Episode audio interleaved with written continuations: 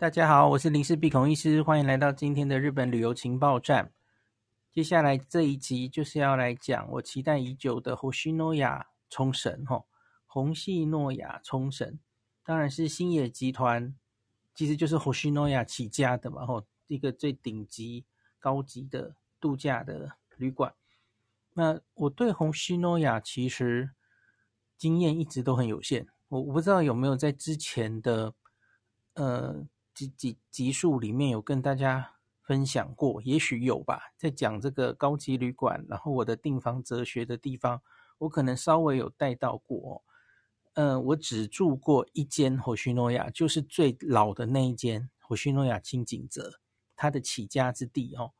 那它当然，嗯、非常高级哦。那我特别喜欢它的那个温泉。那餐食什么也都非常不错哦，等等的。可是我唯一对他的抱怨，我大概也跟大家讲过，就是价钱，它实在是太贵了哈。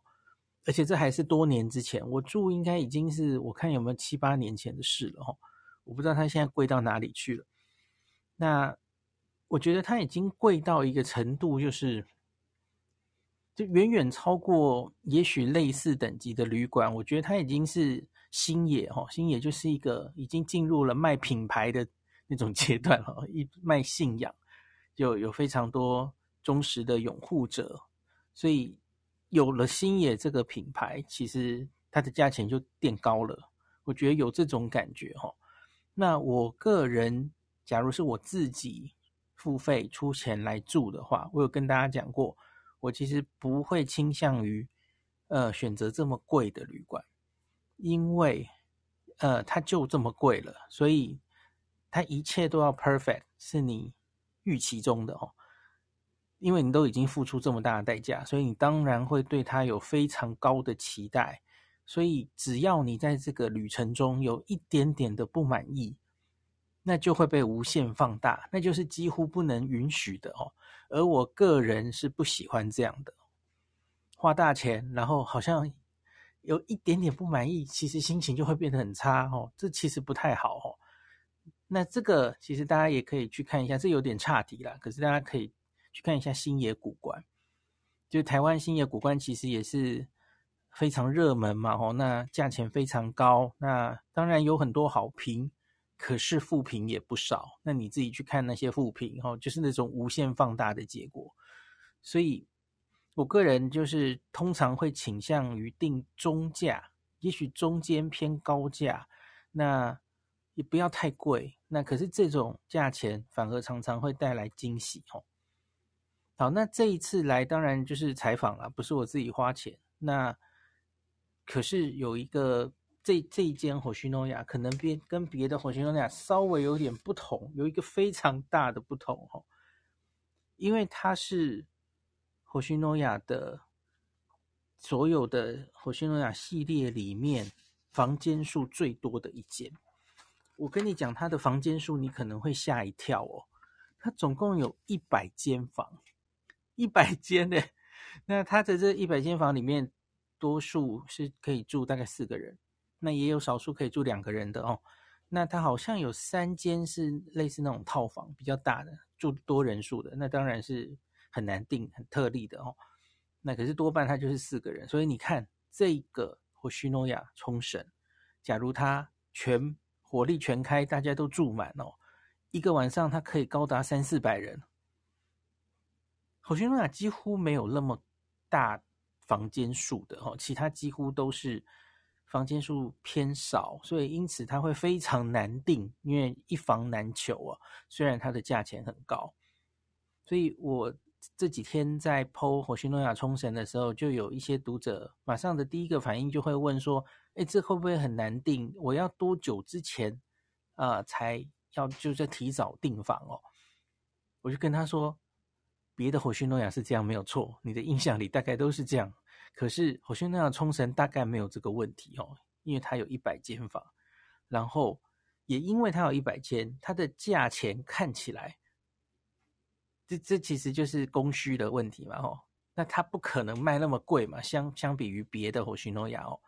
所以假如啊，这反而就是你想要这个入门火须诺亚想要住住看这个星野集团最顶级的星诺亚的话，也许冲绳是一个还不错的入门的地方，因为它相对好订，价钱也相对没有这么恐怖哦。这个是它比较不一样的地方。那这一间又来了哦，它是真的是生不逢辰，在疫情期间开幕的哦，二零二零年的七月一号开幕，这是整个日本的第八间星野集团的第八间星诺亚。那它很特别的是哦，它是沿着海岸线盖的，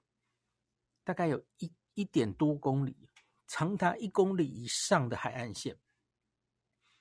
这整个每一个我刚刚说的这一百间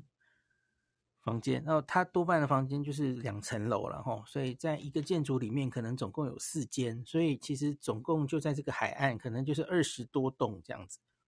就一栋一栋的，每一栋都是面海的绝景，面着西海岸哈，它是在独古村那里嘛哦，那我五月来的时候。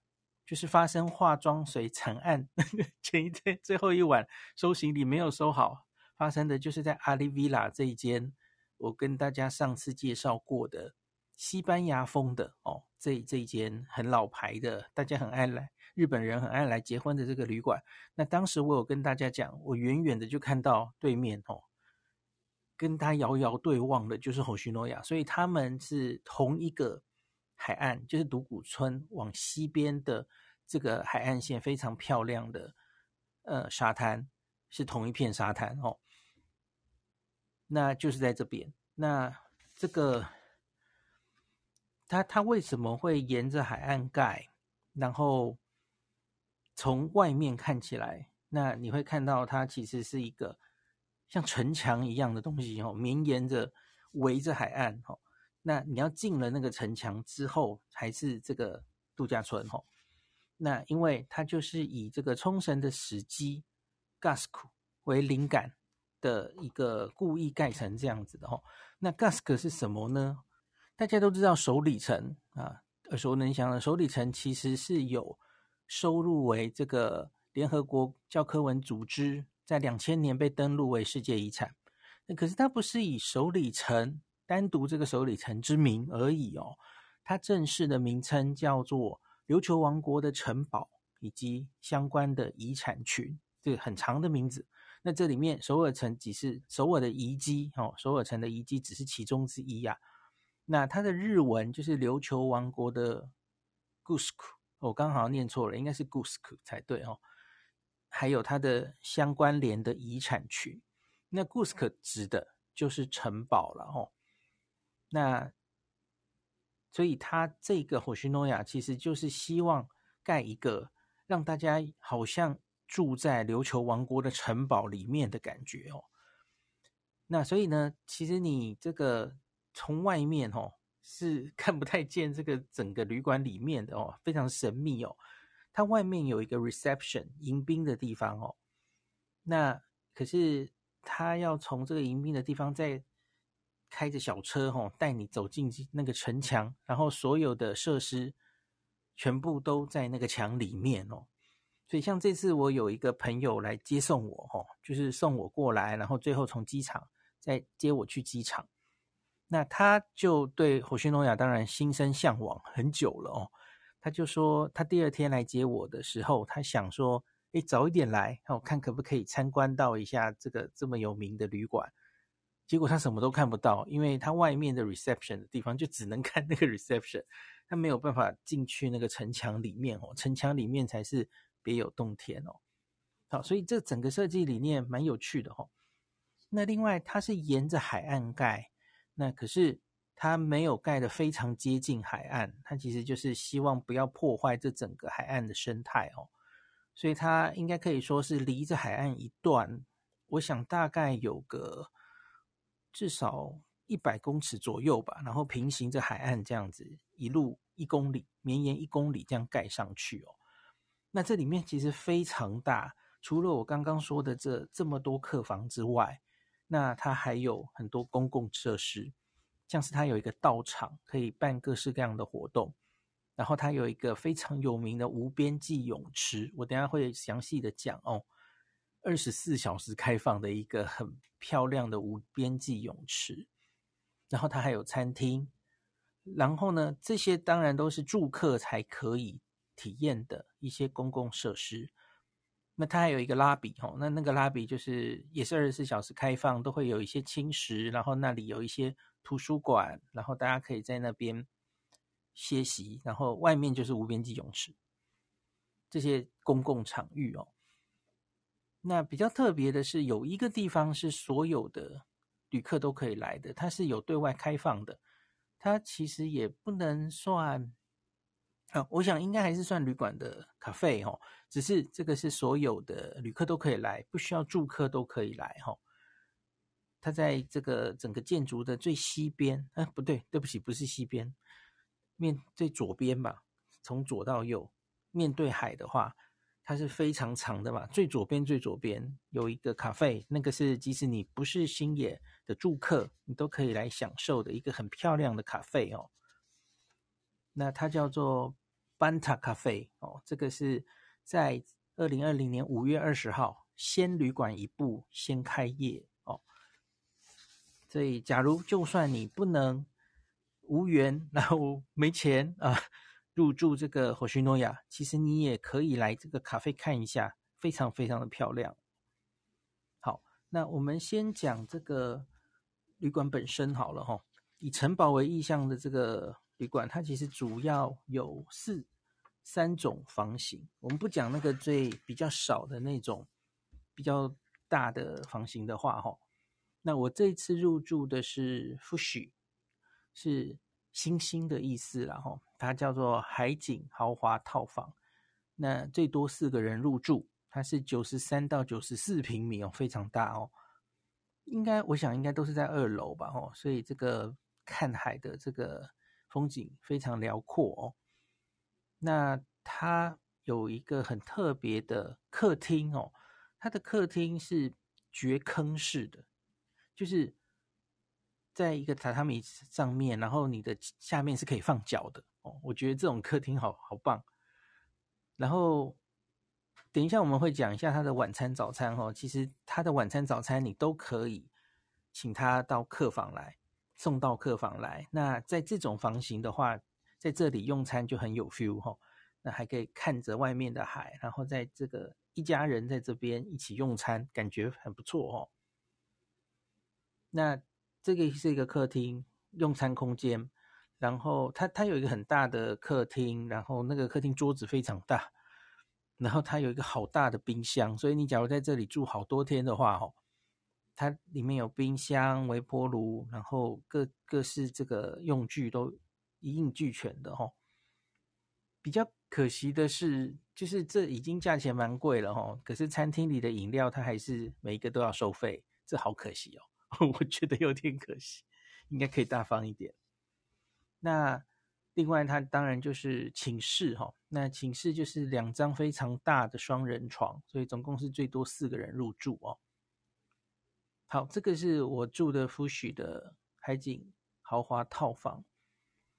那另外还有一种，我猜这好像在一楼吧，吼，它叫做海景露台套房，它叫哈鲁。那它稍微小一点，八八到九十四平米，最多也是住四人。那它的特色就是它的客厅是面海的阳台，哦。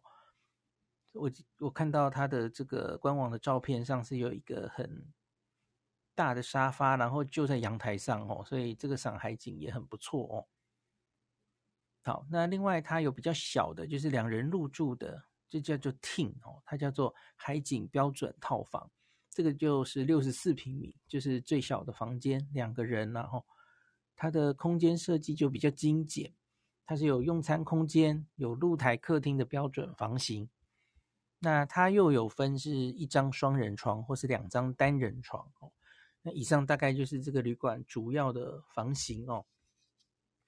那构成这个整个 Hoshinoya 冲绳，主要就是有四个重要的要素哦。一个我刚刚已经跟大家讲了，就是这个 Gusuku 哦，在城堡里面这个意象。那他们是说用在城堡中与大自然对话的一种地理位置哦。那他们说，在万物皆神的文化中，大自然曾经是信仰的对象，也是对于城堡来说重要的存在。那他们在这个火星诺亚冲绳的馆内有融入四周景色的庭园跟农田，因为这里附近其实都是田地哦，所以在这个城堡中，就是有一个跟大自然对话的一种地理位置。吼，后面是城墙，前面是海滩，然后周边还是农田。那在城墙跟房间中间呢，他们就种了非常多的植物，哈，一个一个很漂亮的花园。那有各种冲绳的比较热带的一些植物，哈，所以是充满了绿意在城墙里面，哈，你的别墅就埋在这个绿意里面。好，那。第二个重要的要素就是可以远眺无边大海的客房哦，这每一间客房都是面海的客房。然后这个他们就是故意在设计的时候不要太接近岸边，那刻意保留自然海岸的生态哦。他们说是在即使是现在的冲绳，这也已经是非常少见的自然海岸了哦。那拥有丰富的珊瑚礁群，各式各样的鱼群。那故意他们不想盖的太高哦，就是客房高度最高也只有两层楼。那希望能完整保存美丽的盐场，还有海岸的植物哦。那因为它就是朝着西边嘛，所以因此这个几乎都是可以看到美丽的夕阳的哦。好，这是第二个重要的要素哦。那第三个要素当然也跟美食脱不了关系喽。那是不一样的冲绳美食体验。那这里的主厨，我觉得他他以前是他是专门是意大利主厨哈。那所以我觉得这里的不管是早餐或是晚餐，他其实蛮强调西西里风。大家知道意大利那个 西西里。岛哦，他们说冲绳跟西西里岛其实纬度差不多，然后彼此之间有一些巧妙的巧合哦，所以他们在这里的饮食的主题是冲绳在地食材跟西西里烹调技法的巧妙结合，那他把它叫做冲绳西西里。那意大利南端的西西里岛跟冲绳一样，拥有美丽的大海跟温暖的气候。那也跟冲绳一样，经常使用鱼介类、柑橘类来提味哦。那所以这个主厨特别就是强调这种冲绳西西里，所以我觉得整体吃起来就是意大利 非常意大利不管是早餐或是晚餐。那我个人其实一直以来还蛮喜欢吃意大利菜的哦，相比于法国菜，通常可能会食不知我也，不知道在吃什么。可是我的口味还蛮。符合 意大利菜的哦，所以从以前到现在，我跟小黎偶尔就会找一间意大利餐厅来吃哦。那这次到这一间，其实我觉得吃的蛮习惯的。那它当然都是用一些冲绳在地的，主要是冲绳在地的一些食材或是调味料，然后做出意式意大利风的一些料理哦。那可是我个人觉得。满意，可是我可以想象有一些人可能会觉得这可能不是他想要的样子，这个可能难免哦。因为大家知道这个比较高级的呃旅馆哦，日本的旅馆通常啊，第一个可能有些人会喜欢还是自助餐式的，比方说对面的这个阿里维拉，我上次就跟大家分享过嘛，他的早餐是非常有名的 buffet。那把费这种东西，其实我觉得是相对比较保险的选择，因为每一个人哦，你只要提供的食物精致，然后又丰富选择，那大家可以选他自己喜欢吃的，那其实多半人就不会有抱怨了哦。可是你假如是一种 set 的哦，是套餐形式的哦，那难免大家就会有些人不喜欢了哦，有些人喜欢，我个人是蛮喜欢的，可是这就会有。口味不合，还有吃不饱的问题，对吧？你不是吃到饱，就会有吃不饱的问题哦。相对你可能会觉得分量没有那么够哦。它的不管是晚餐或早餐，我觉得都可能有这个问题。那另外是像是意式的晚餐哦，它应该是八道菜吧？当然是很多哦，可是我觉得同样哦，跟一些温泉旅馆的一泊二十比起来，它分量可能会不够。然后呢，有些人可能会习惯于，呃，这这这么我都花了那么大钱了哦，你你要让我看到 something，比方说就是非常高贵的食材哦，鲍鱼、龙虾啊，呃，A 五和牛等等的哦。OK，你看不到，你在这间 旅馆看不到哦。所以我觉得会有这个问题，它当然是非常精致，然后我也觉得它整个食材的处理、菜单，然后整个摆盘都非常棒哦，意大利式的哦。可是，假如有些人期待的这种哦这么贵的旅馆的晚餐是那个样子的话，我觉得这样的心态的话，他可能会失望。那我个人其实是蛮喜欢的，然后因为我本来就很喜欢意式料理。好，那这个是我我的早餐、晚餐其实都是在餐厅吃的，那其实都是可以选择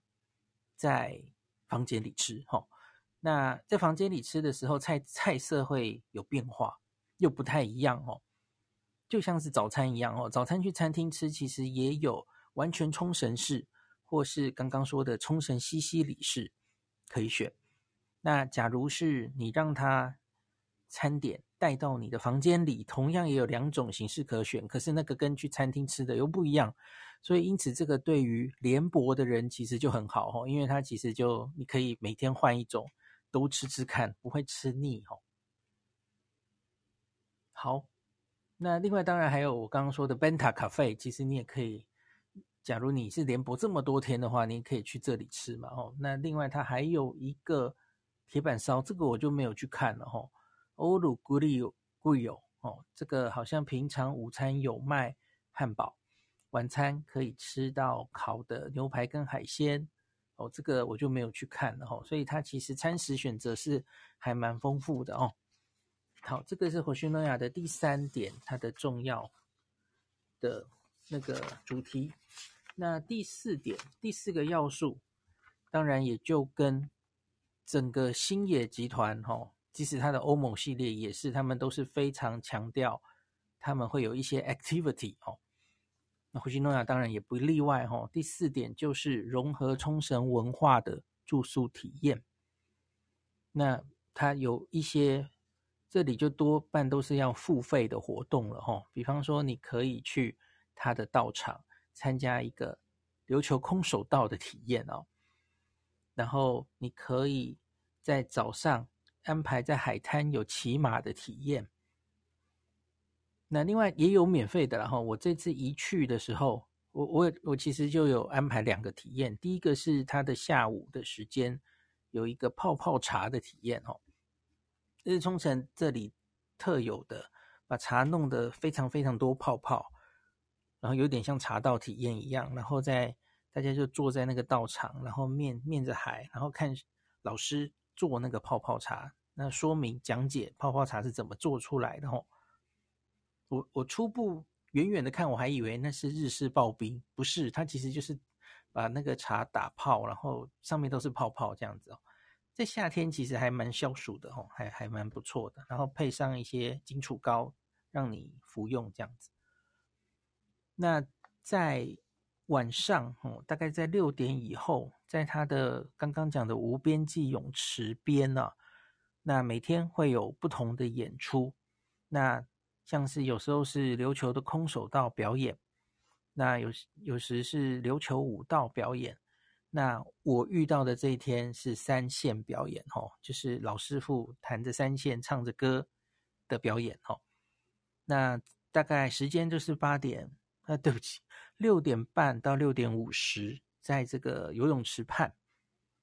那所以呢，你一入住这个火星诺亚，假如你跟我一样只是住一天而已，其实你蛮忙的，因为每一段时间都有很多活动，让你一个接着一个赶快去体验哦。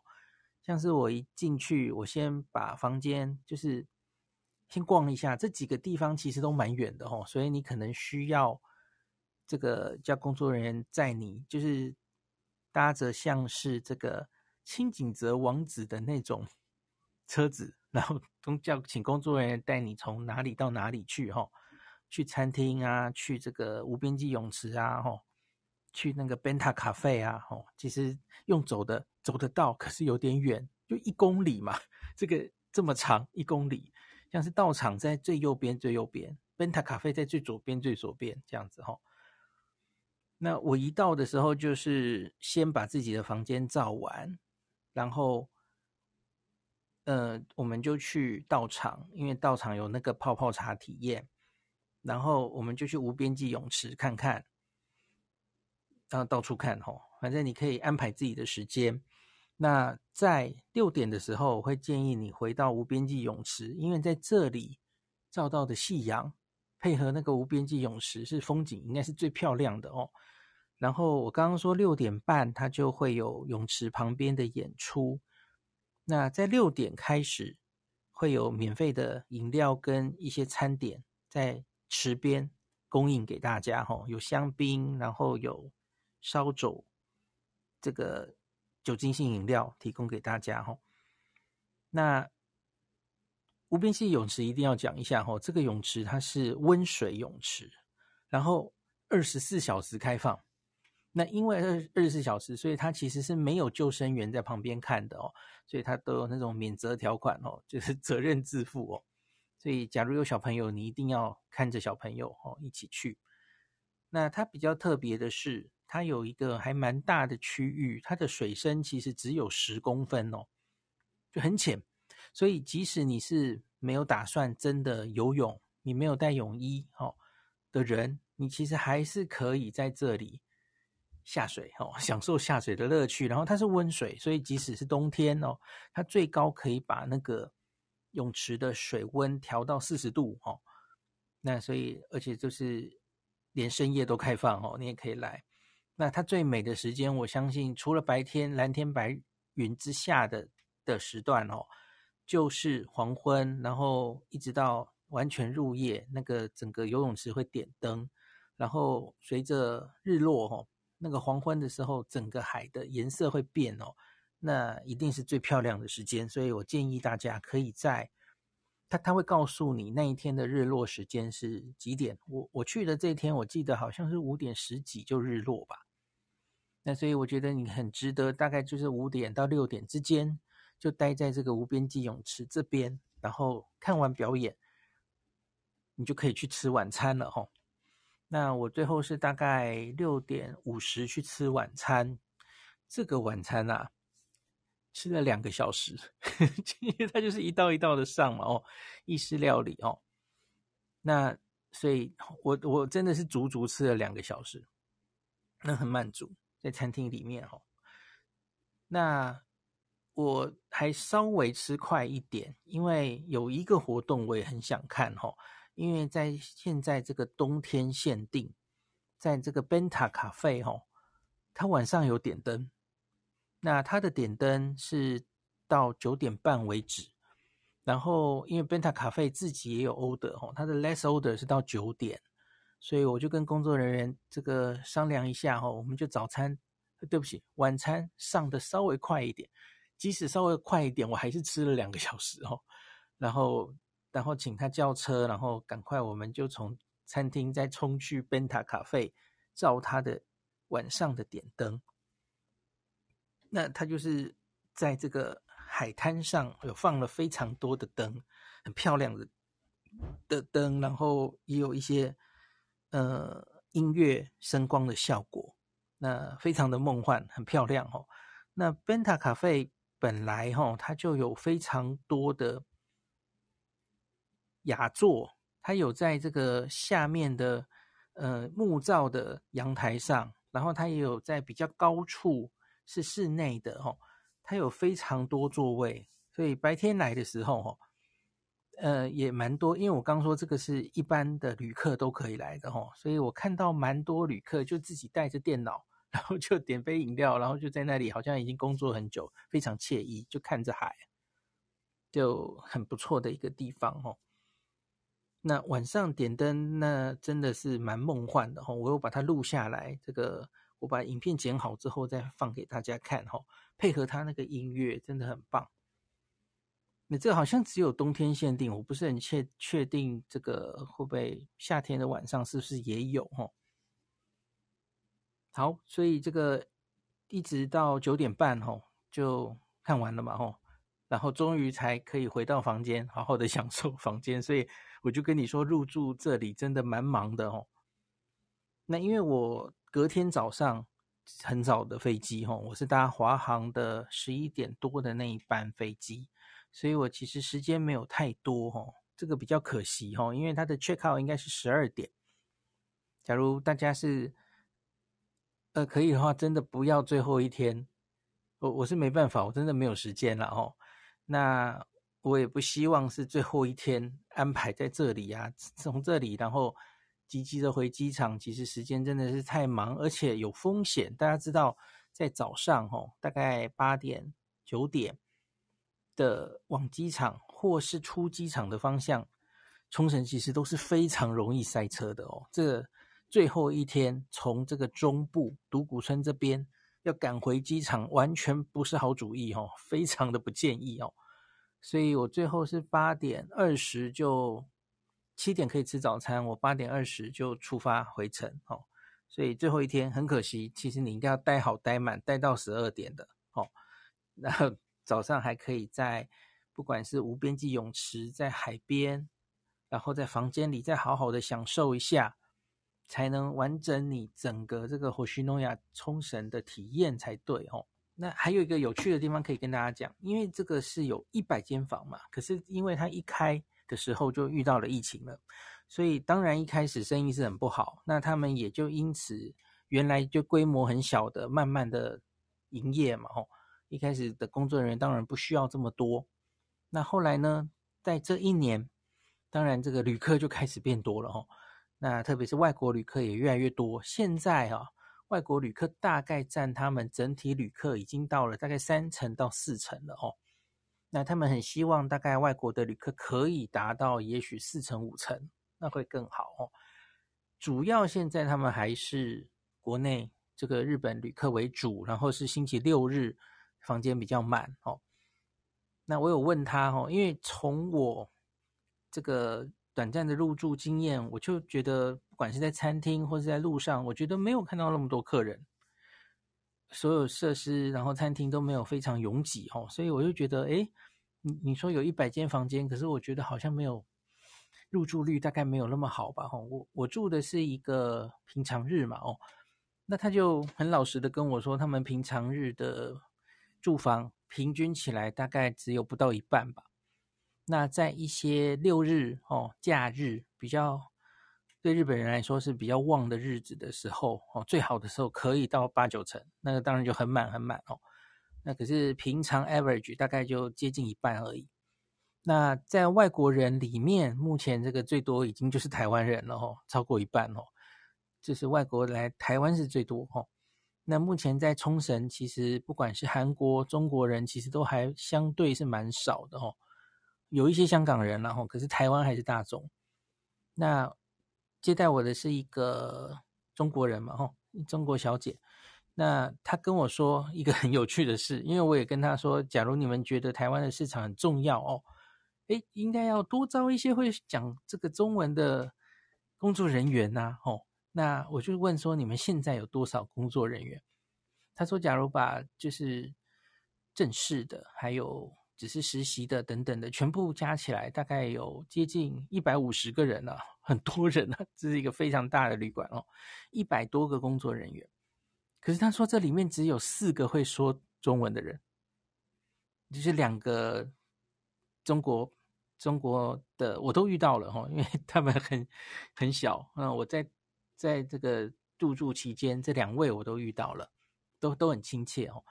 那另外两个哦是日本人，那好像是有来台湾学过中文的，我也有遇到，在早餐的时候知道了哈，遇到了哈，那也是很亲切这样子，中文讲的还不错。就这四个人，三个还是四个忘记了哈，我就说啊，这是远远不够，你们现在这个台湾人已经很多了哦。那他们就说，其实他们也真的很希望继续可以招多一些的会讲中文的工作人员哦。诶，所以有朋友，假如你有兴趣去 Hoshinoya 工作，诶，可以去看看有没有机会哦，因为他们应该是非常需要会讲华文的工作人员哦。也他们说有陆续在征求哦，现在是远远不够。那可是你会担心有语言的问题吗？还好哦，因为毕竟这是 Hoshinoya 哦，我遇到的工作人员几乎全部讲英文都是完全没有问题的哦，所以这一点大概大家是可以放心的哦。即使没有找到会讲中文的朋友哦，这个英文也都是没有问题的。好，最后给这个呃 Hoshinoya 冲绳来收个尾哦。那这里就是在独古村这边嘛，吼，那从机场开车来的话，大概一个小时。那可是大家要很小心，吼，假如是在早上或是下班的时候，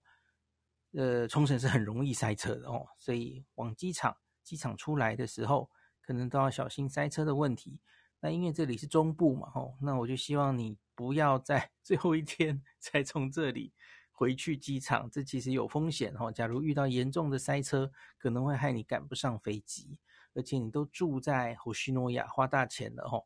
怎么最后一天就应该要住到中午，住好住满，享受到最后一刻才对哦。